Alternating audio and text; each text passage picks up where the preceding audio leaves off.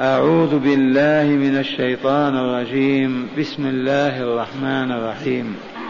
الحمد لله الذي خلق السماوات والأرض وجعل الظلمات والنور. ثم الذين كفروا بربهم يعدلون. هو الذي خلقكم من طين ثم قضى أجلا. وأجل مسمى عنده ثم أنتم تمترون. وهو الله في السماوات وفي الأرض يعلم سركم وجهركم ويعلم ما تكسبون.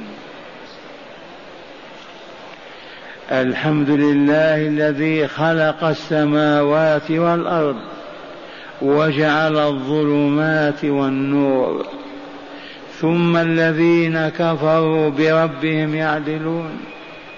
هو الذي خلقكم من طين ثم قضى أجلا وأجل مسمى عنده ثم أنتم تمترون. وهو الله في السماوات وفي الأرض يعلم سركم وجهركم ويعلم ما تكسبون.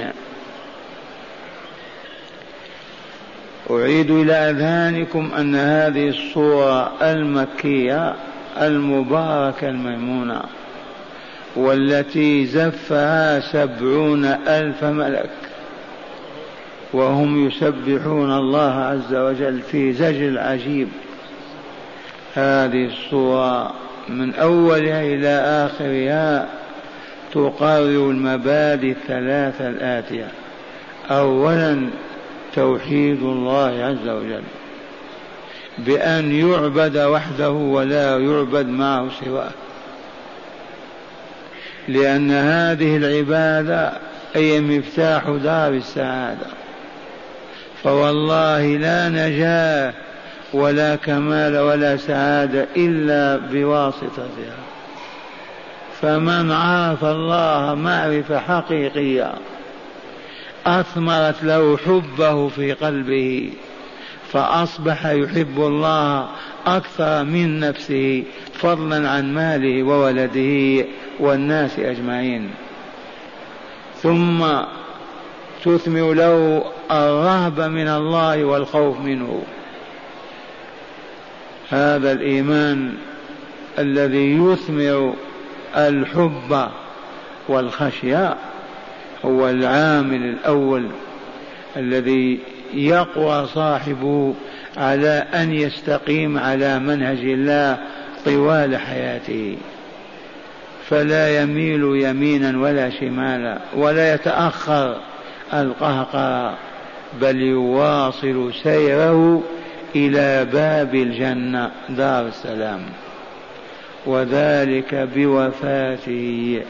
ولفظ أنفاسه الأخيرة. ثانيا الإيمان بهذا القرآن كتاب الله عز وجل ومن أنزله عليه ألا وهو محمد رسول الله صلى الله عليه وسلم. ثالثا الإيمان بالبعث والجزاء. البعث من الأرض من جديد ثم الوقوف في ساحة فصل القضاء ثم الحساب ثم الجزاء إما بالنزول في دار السلام وإما بالهبوط إلى دار البوار هذه الصورة من أولها إلى آخرها. تعمل على تقرير هذه المبادئ الثلاثة. فقوله الحمد لله الحمد لله وما الحمد إن لم يكن عبادة الله عز وجل بإجلاله وإكباره وتعظيمه وطاعته والإذعان لأمره ونهيه. الوصف بالجمال الحمد والثناء من يستحقهما غير الله واستحقهما وسر ذلك أو علته أنه خلق السماوات والأرض وجعل الظلمات والنور. عهدنا فيما بيننا من صنع باب خشب. وأحسن صنعه يمدح ويثنى عليه. من خاط ثوبا فقط وأحسن خياطته يمدحون ويثنون عليه. طاهية تطعو طعاما فيلذ ويطيب للآكلين تمدح ويثنى عليه. والذي خلق السماوات والأرض. ونحن نقول السماوات والأرض. ما السماوات وما الأرض؟ هذه الطباق السبع سماء فوق سماء وما فيها من المخلوقات كيف يتم خلقها؟ من يقدر على خلقها وقد خلقت؟ فهو الله جل جلاله. هذا الذي استحق الحمد بمعنى كلمة الحمد. ثم من أوجد الظلمات والأنوار والظلمات جمع ظلم والنور واحد. وهذا التعبير قرآني. الظلمات تجمع لأنها متعددة. ظلمة كل معصية في ظلام. وأما النور واحد النور واحد. وهو نور الحياة التي به نشاهد بعضنا بعضا. والنور المعنوي الذي هو نور القلوب التي بواسطتها بواسطته تنظر القلوب إلى ربها وتعرفه. فهذا الذي يستحق أن يعبد بكامل العبادة وهو الذي يستحق الحمد والثناء والوصف بالجميل. أما من عداه ممن عبدوا دونه وعظموا وأكبروا وتمدح بهم وأثني عليهم فهل هم أهل لذلك؟ ولهذا استحق العبادة وحده ولا يستحقها معه سواه. الحمد لله الذي خلق السماوات والأرض وجعل الظلمات والنور. وهنا حال تعجب. مع هذا والكفار يعدلون بربهم غيره. الكفار أصحاب ظلمة النفس. الذين كفروا الله وجحدوه كفروا الله وجحدوا آياته كفروا الله وجحدوا آلاءه وإنعامه فعموا فضلوا فهم في متاهاتهم هؤلاء يعدلون بالخالق الجبار. خالق السماوات والأرض يعدلون به ويسوون به مخلوقا من مخلوقاته. لو سووا به جميع المخلوقات لكان قد يعذرون يسوون به مخلوق واحد. لو تجتمع الخليقة كلها تساوي خالقها مستحيل. كيف يعدل بالله عز وجل عبدا من عباده أو خلقا من مخلوقاته؟ إذ منهم من عبد الظلام المانوية عبدوا الظلام والضوء النور والظلمة ألهوهما قالوا لفوائدهما ومصالحهما. من أوجد الظلام والنور؟ هو الذي يعبد لا نفس الظلام والضياء والذين عبدوا الشمس والقمر وبعض الكواكب. من خلق هذه الكواكب؟ لم ما نسأل؟ والذين هبطوا وعبدوا عيسى ووالدته من خلق عيسى؟ من أوجده؟ من رفعه؟ أمه من خلقها من صان وحفظها من أكرمها كيف يعبد مع الله؟ وعبدوا غير عيسى أمه وعبدنا نحن أيام ظلمتنا الأولياء. عباد كما يعبد الله. بالعكوف على الأضرحة بالتمرغ على التربة بالإقسام والحلف بالاستغاثة والدعاء بالذبح والنذر وما إلى ذلك. كيف يجوز تسوية مخلوق بخالق؟ كالذي أن يسوي النعل بصانعه. أيعقل هذا؟ نعلك في رجلك تسوي بمن صنعه وهو ذو عقل وكرامة آدمية. كيف يمكن؟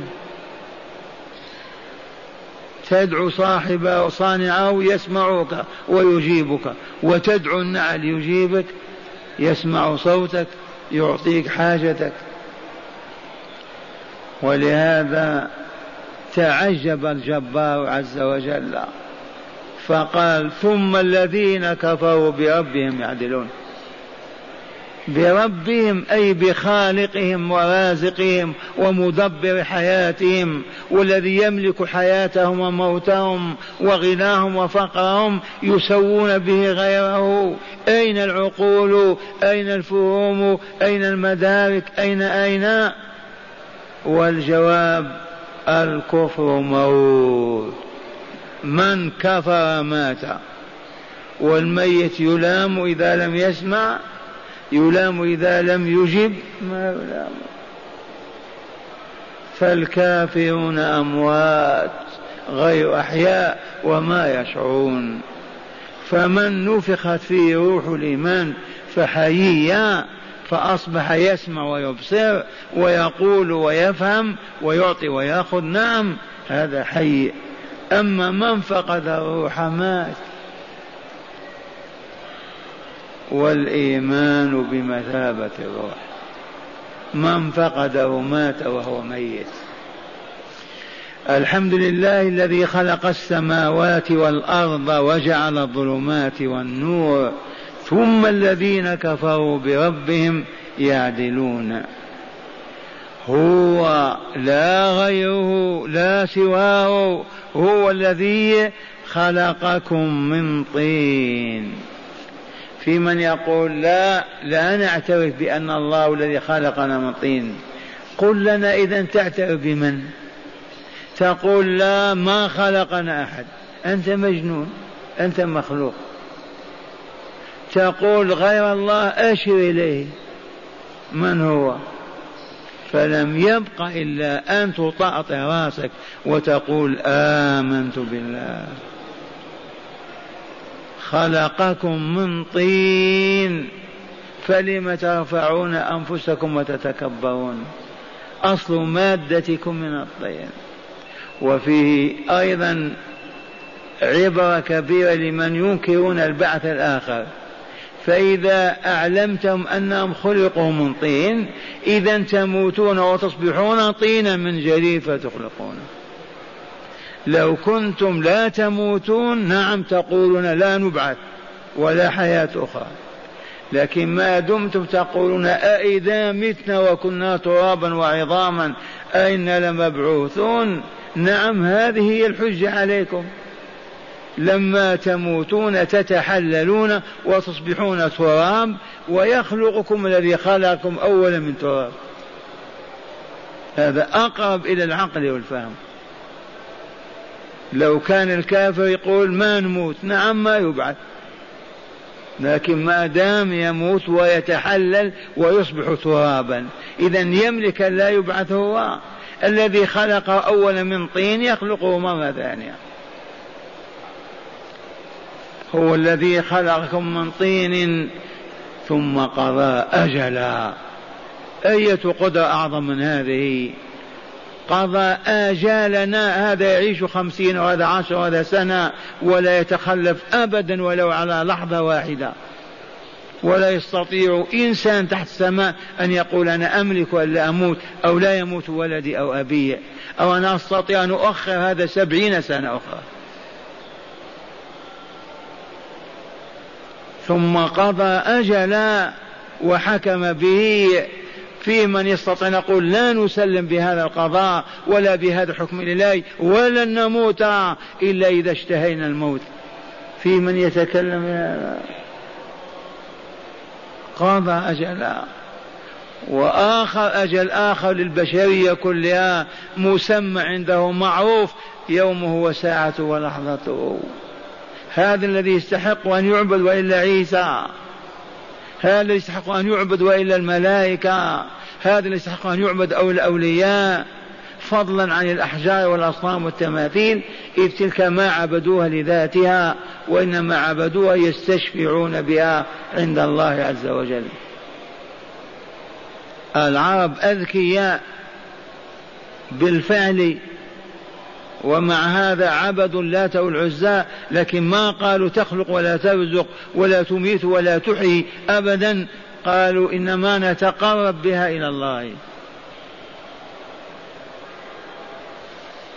تنزيل الكتاب من الله العزيز الحكيم. إن فاعبد الله مخلصا له الدين. ألا لله الدين الخالص.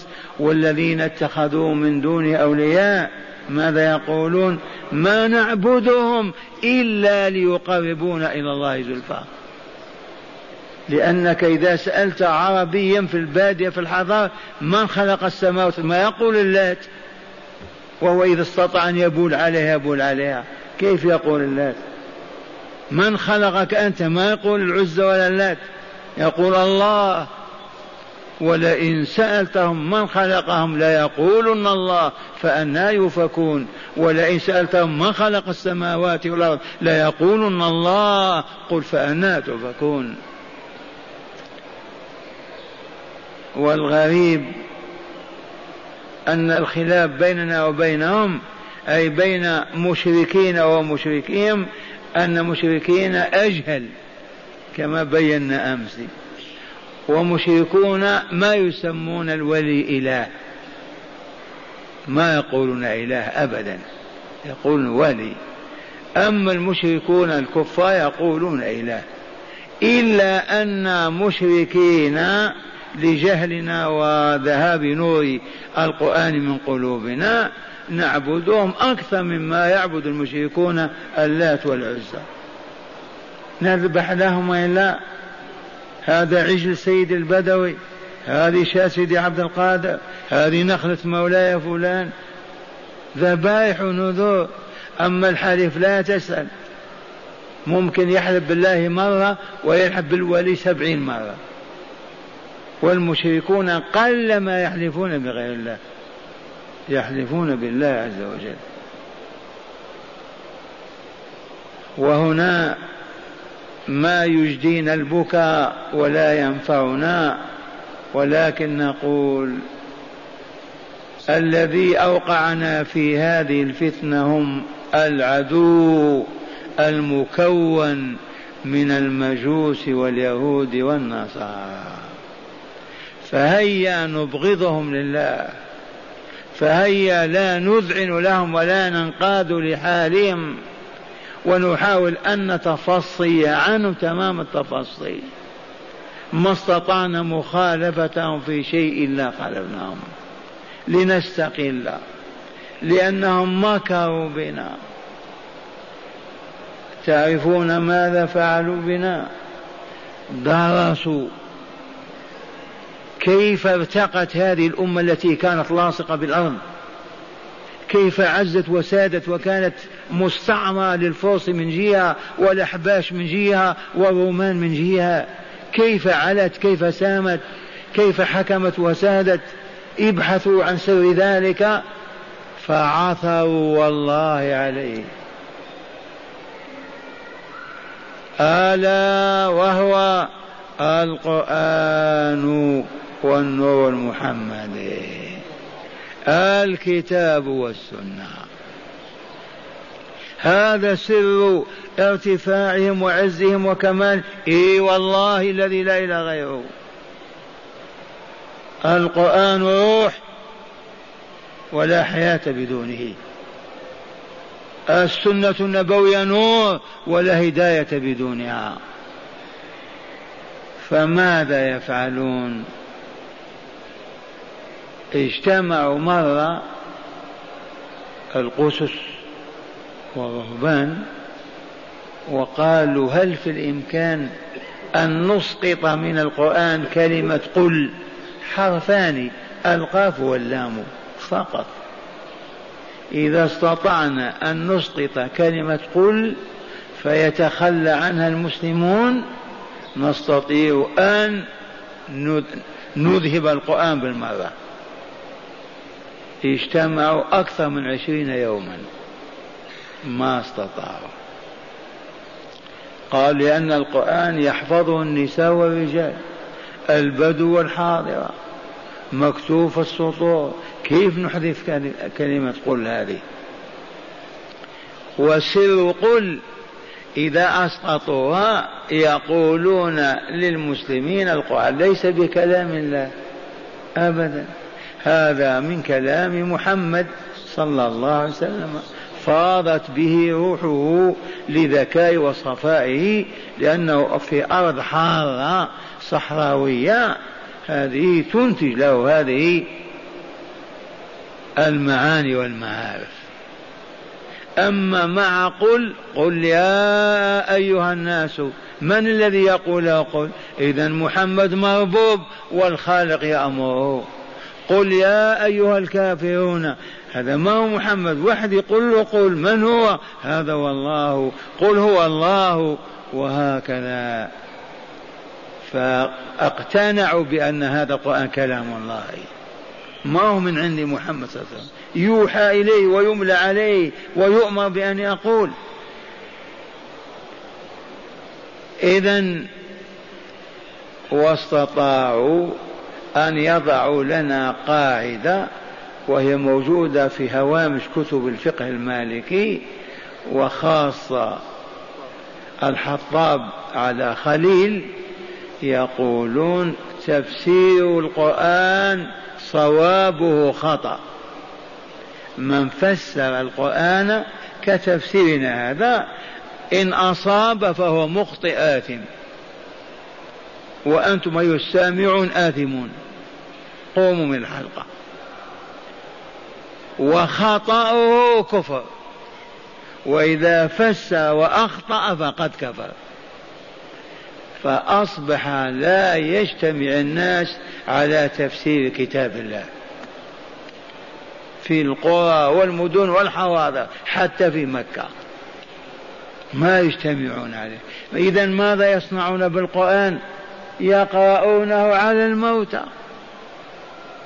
إذا مات السيد فلان الغني الرئيس الفقيه العالم منهم من يقرؤون عليه ثلاث ليالي ومنهم سبع ليالي ومنهم أربعين ليلة.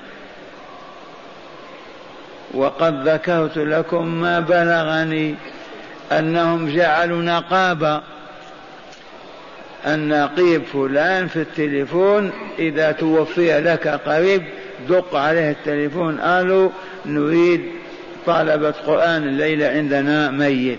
يقول من فئة؟ مئة ريال وإلى مئتين. يعني إذا كان غني مئة مئتين ريال لليلة وإذا كان فقير مشي الحال بمئة ريال.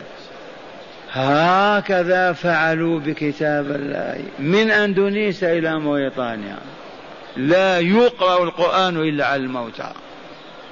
وإلى الآن ما زالوا يتشبثون بعض التشبث.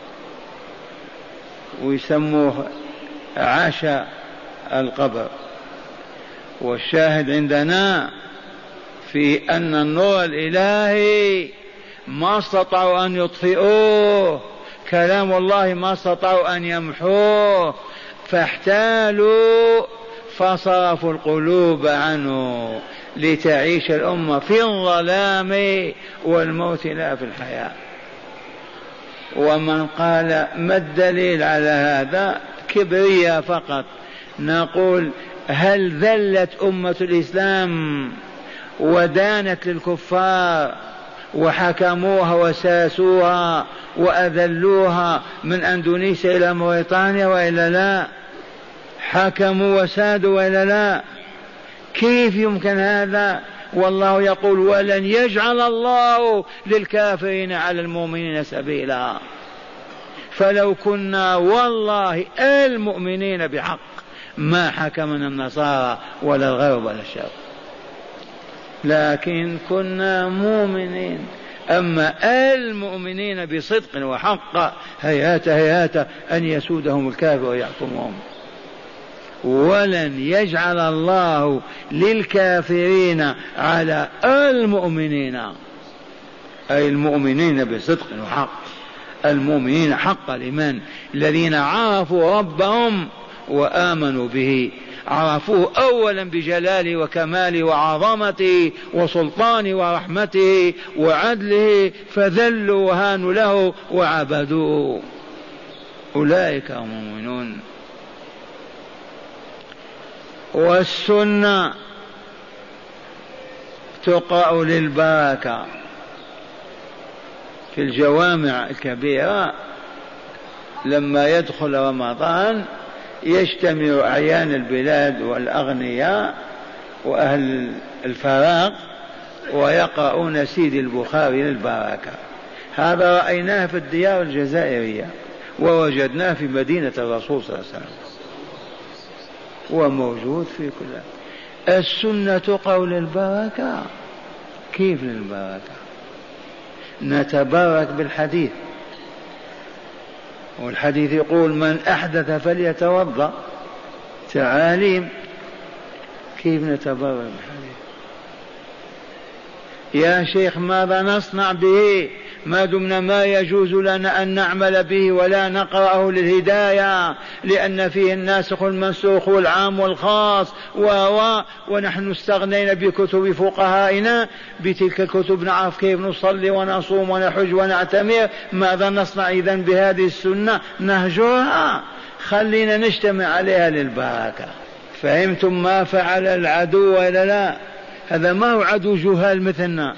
هؤلاء كبار المفكرين في النصارى واليهود المجوس كيف وصلوا إلى هذا؟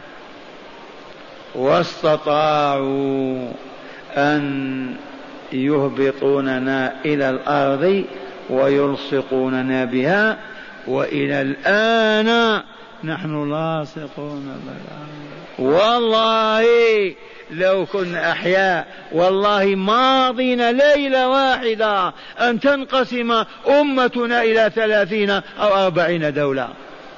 لتبقى مهانة فقيرة مذلة. أربع وعشرين ساعة وإمام المسلمين فلان والأمة كلها أمة واحدة. ويطبق كتاب الله وهدي رسول الله وأوضح من هذا حفنة من اليهود أذلتنا وأهانتنا. وكسرت كرامتنا وحطمت هكذا شرفنا ونحن في حيرة نتخبط ليل نهار. ماذا نصنع مع اليهود؟ أين يذهب بعقولنا؟ إننا متنا. اللهم أحينا. اللهم أحينا. إذا من خلق الظلمات والنور؟ الله جل جلاله وعظم سلطانه. هو الذي خلقنا من طين ثم قضى أجلا وأجل مسمى عنده. ما الأجل المسمى عند الله؟ آه. يا أهل الدرس أمس أو ما تفهمون. ما قلنا الأجل أجل يوم القيامة وإلا لا؟ والأجل الذي قضاه لنا ما هو؟ أجلنا الذين نصلي عليهم كل صلاة. انتهت أجالهم وإلا استعجلت انتهت. محددة باللحظة والثانية. هذا هو الله خالق السماوات والأرض والظلمات والنور. ثم أنتم يا بني آدم ثم أنتم يا بني الناس يا معشر الكفار على اختلاف مذاهبكم تمترون. مع هذه الآيات خلق السماوات والأرض الظلمات والنور الآجال والموت والحياة. مع هذا تشكون في ربكم وما تصرحون بأن لا إله إلا الله. ثم أنتم يا للعجب تمترون والامتراء نوع من الشك والاضطراب وعدم اليقين البصيرة فلو كانوا ينظرون إلى هذه الأكوان نظرة حقيقية لذهبوا يبحثون عن الله. من هذا الذي رفع هذا الكوكب السماء فأنار به الدنيا؟ من هذا الذي أوجد هذا الليل الظالم المظلم؟ من أوجد كذا وكذا؟ يجدون من يقول هذا الله من هو الله الذي خلقك وخلق أمك وأباك. اذا ماذا نصنع؟ أحبه. هل أمرني؟ أمرك. أطعه. ويطلب محبته وطاعته حتى يذوب في ذلك. لكن ما يسأل ولا يفكر ولا يفعل. المائده الطعام أمامه والبقلاء ويأكل ويشبع. ما يفكر منين هذا النعيم؟ من حصل كيف كان؟ كيف تم أبدا؟ كالبهيمة. ثم أنتم تمترون وهو الله وهو الله. كلمة الله عرفنا أنها علم على ذات الرب جل جلاله وعظم سلطانه. الله علم لعلكم ما تعرفون العلم. ما اسمك يا فلان؟ ما اسمك خالد ولا ما معنى علم على هذا الذات؟ الذوات متساوية ولا لا؟ كيف نميز بعضها بعضا؟ بالأسماء ولا لا؟ إذا فالله علم اسم الله ماذا؟ اسم خالقنا اسمه الله. الذي خلق السماوات والأرض والظلمات والنور وخلقنا وخلق لنا الآجال والدنيا والآخرة اسمه الله. هذا هو الاسم وهو الاسم الأعظم. هذا الاسم الذي ينادى به الجبار عز وجل. هذا الذي تتناول طعامك باسم بسم الله. هذا الذي تحمد وتقول الحمد لله. هذا الذي يملأ قلبك حبه والخوف منه. هذا هو الله. وهو, وهو الله في السماوات وفي الأرض يعلم سركم وجهركم وهو الله في السماوات وفي الأرض إله المعبود. لطيفة. وهو الله في السماوات وفي الأرض. قول معنى وهو المعبود في السماوات وفي الأرض. اي نعم. هو المعبود بحق ولا يستحق العبادة غيره من العوالم العلوية أو السفلية. كقوله تعالى وهو في السماء إله وفي الأرض إله أي معبود في السماء ومعبود في الأرض. إذ الخلق خلقه والنعم نعمته وهو الذي يستحق أن يعبد في السماوات وفي الأرض. وأخرى يعلم سركم وجهركم. اجتمعوا في الظلام في السراديب اختفوا وتساروا بكلام بينك في سر والله لا يعلمه. ولو شاء لقال لكم قلتم كذا وكذا.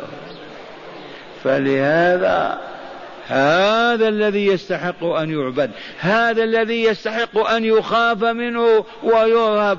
هذا الذي ينبغي أن نتقرب إليه ونتزلف.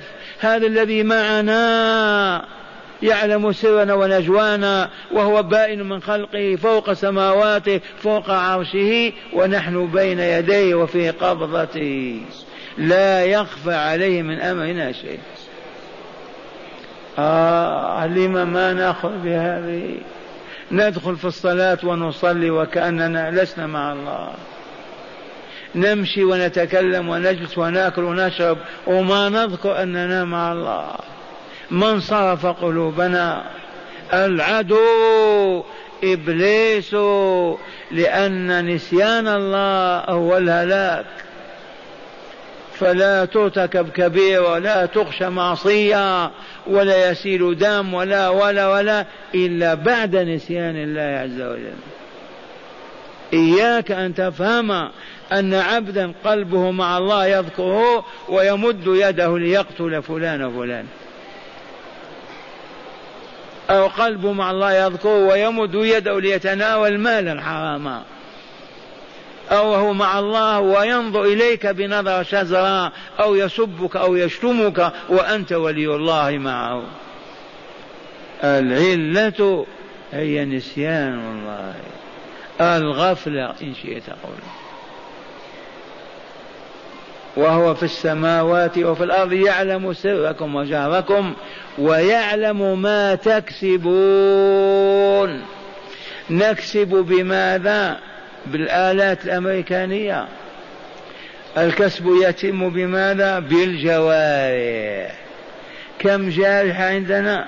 بقرة بس. أو الجوارح عندنا ما يلي.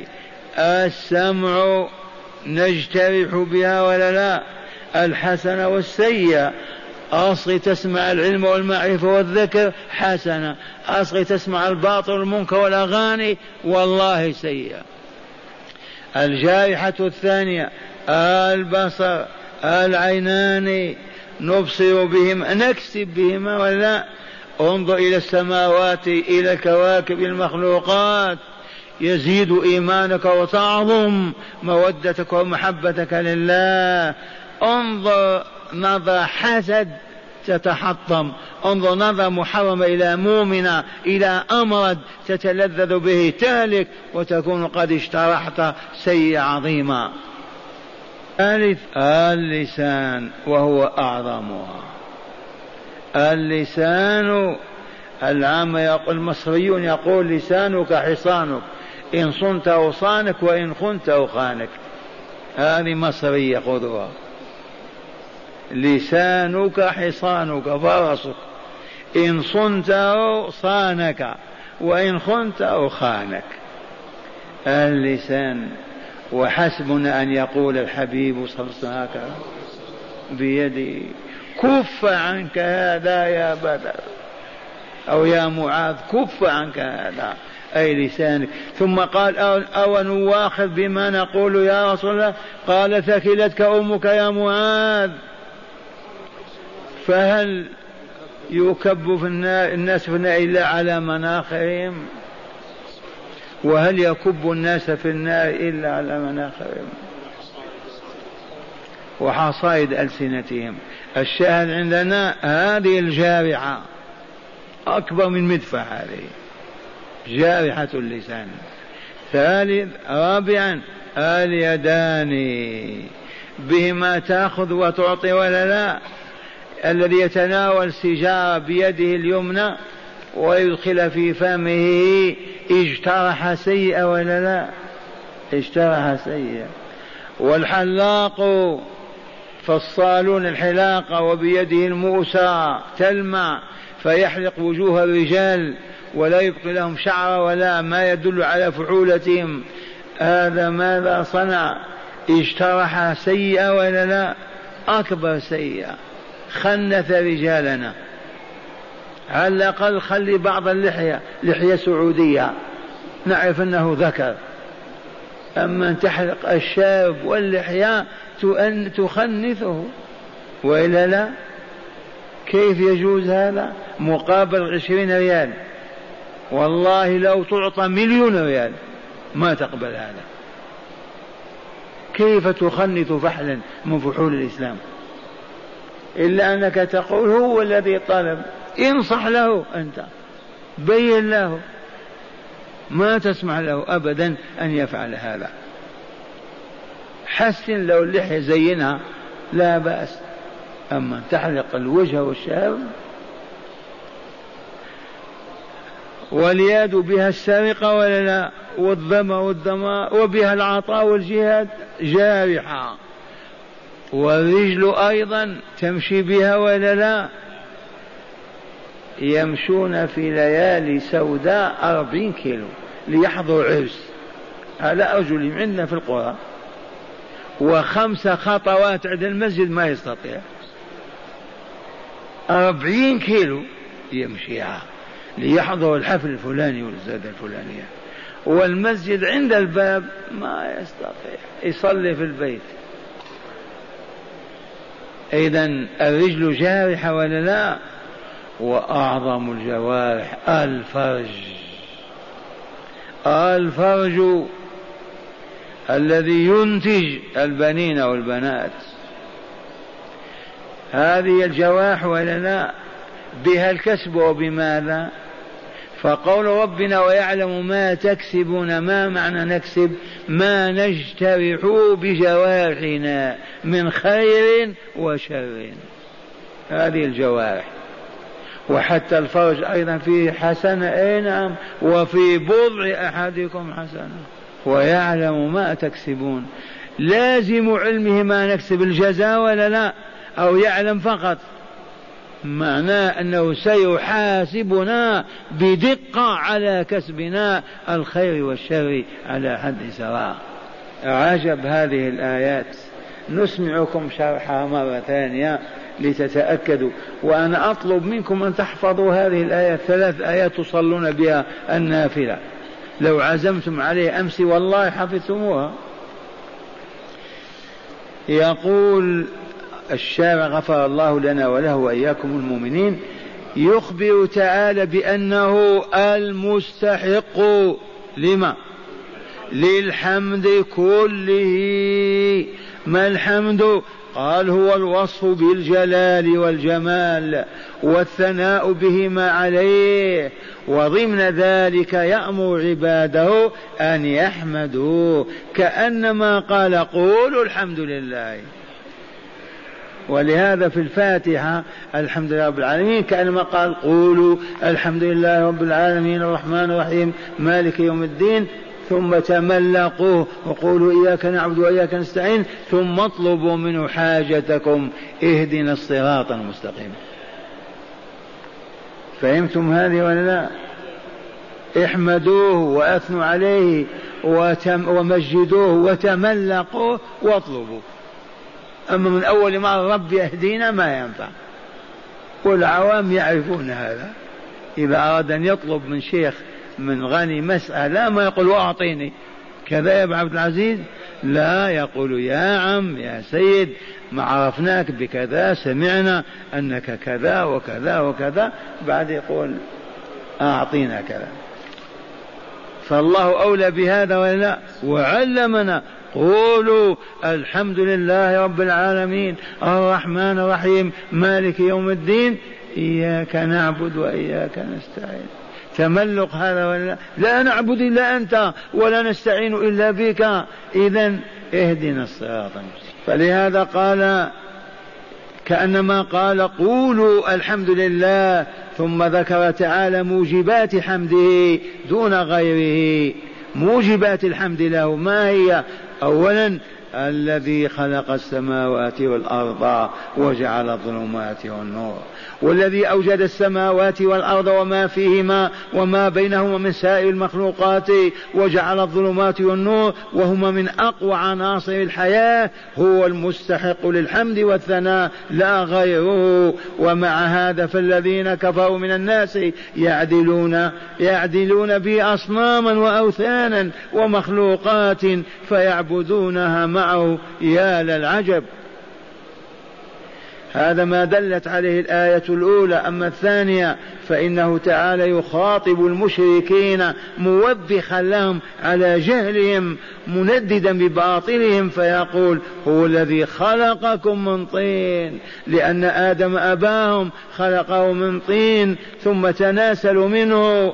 فباعتبار أصلهم هم مخلوقون من طين ثم الغذاء الذي هو عنصر حياتهم من طين ثم قضى لكل أجل لكل أجلا وهو عمره المحدد له وقضى أجل الحياة كلها الذي تنتهي فيه وهو ما مسمى عنده معروف له لا يعرفه غيره ولا يطلع عليه سواه ولحكم عالية أخفاه ولم يطلع عليه سواه. ثم أنتم أيها المشركون الجهلة تشكون في وجود في وجوب توحيده وقدرته على إحيائكم بعد موتكم لحسابكم ومجازاتكم على كسبكم خيره وشره حسنه وقبحه وسيئه. وفي الآية الثالثة يخبر تعالى أنه هو الله المعبود بحق في السماوات وفي الأرض لا إله غيره ولا رب سواه. يعلم سركم وجهركم ويعلم ما تكسبون من خير وشر فهو تعالى فوق عرشه بائن من خلقه ويعلم سر عباده وجهرهم وجهرهم ويعلم أعمالهم ما يكسبون بجوارحهم. يعلم خائنة الأعين وما تخفي الصدور.